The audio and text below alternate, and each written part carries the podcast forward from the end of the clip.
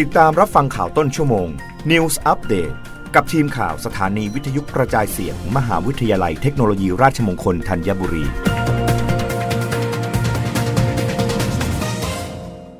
รับฟังข่าวต้นชั่วโมง โดยทีมข่าววิทยุราชมงคลธัญบุรีค่ะ ผู้ช่วยโฆษกสบคเผยผู้ติดเชื้อโควิด -19 ส่วนใหญ่ไม่มีอาการ ระบุแม้ฉีดเข็ม 4 ก็เสียชีวิตได้ หากละเลยมาตรการ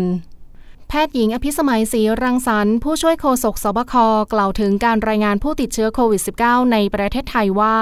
การติดเชื้อในระยะหลังมานี้แม้ยอดจะยังไม่ได้ลดลงมาก แต่ผู้ป่วยที่พบเป็นส่วนใหญ่มีอาการน้อย ที่อยากจะเน้นย้ำคือมีกรณีผู้ติดเชื้อหนึ่งรายที่ไม่ได้อยู่ในกลุ่ม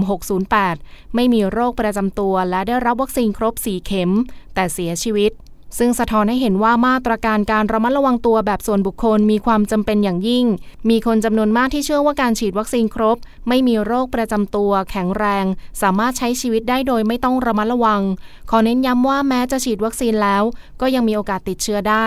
แต่สิ่งที่ทั้งโลกรายงานเหมือนกันคือ วัคซีนจะช่วยลดอาการป่วยหนัก อย่างไรก็ตามในวันที่ 1 มิถุนายนนี้จะมีการผ่อนคลายมาตรการเกิดขึ้น ที่มีการประกาศจากสบคชุดใหญ่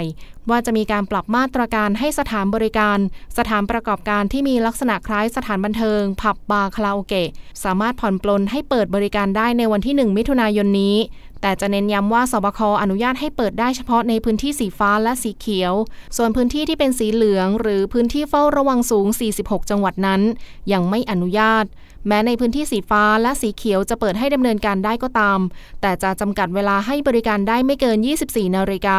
และมีการระบุรายละเอียด งดกิจกรรมส่งเสริมการขาย และหากมีการให้บริการอย่างใกล้ชิด ต้องสวมหน้ากากอนามัย รับฟังข่าวครั้งต่อไปได้ในต้นชั่วโมงหน้า กับทีมข่าววิทยุราชมงคลธัญบุรีค่ะ รับฟังข่าวต้นชั่วโมง News Update ครั้งต่อไป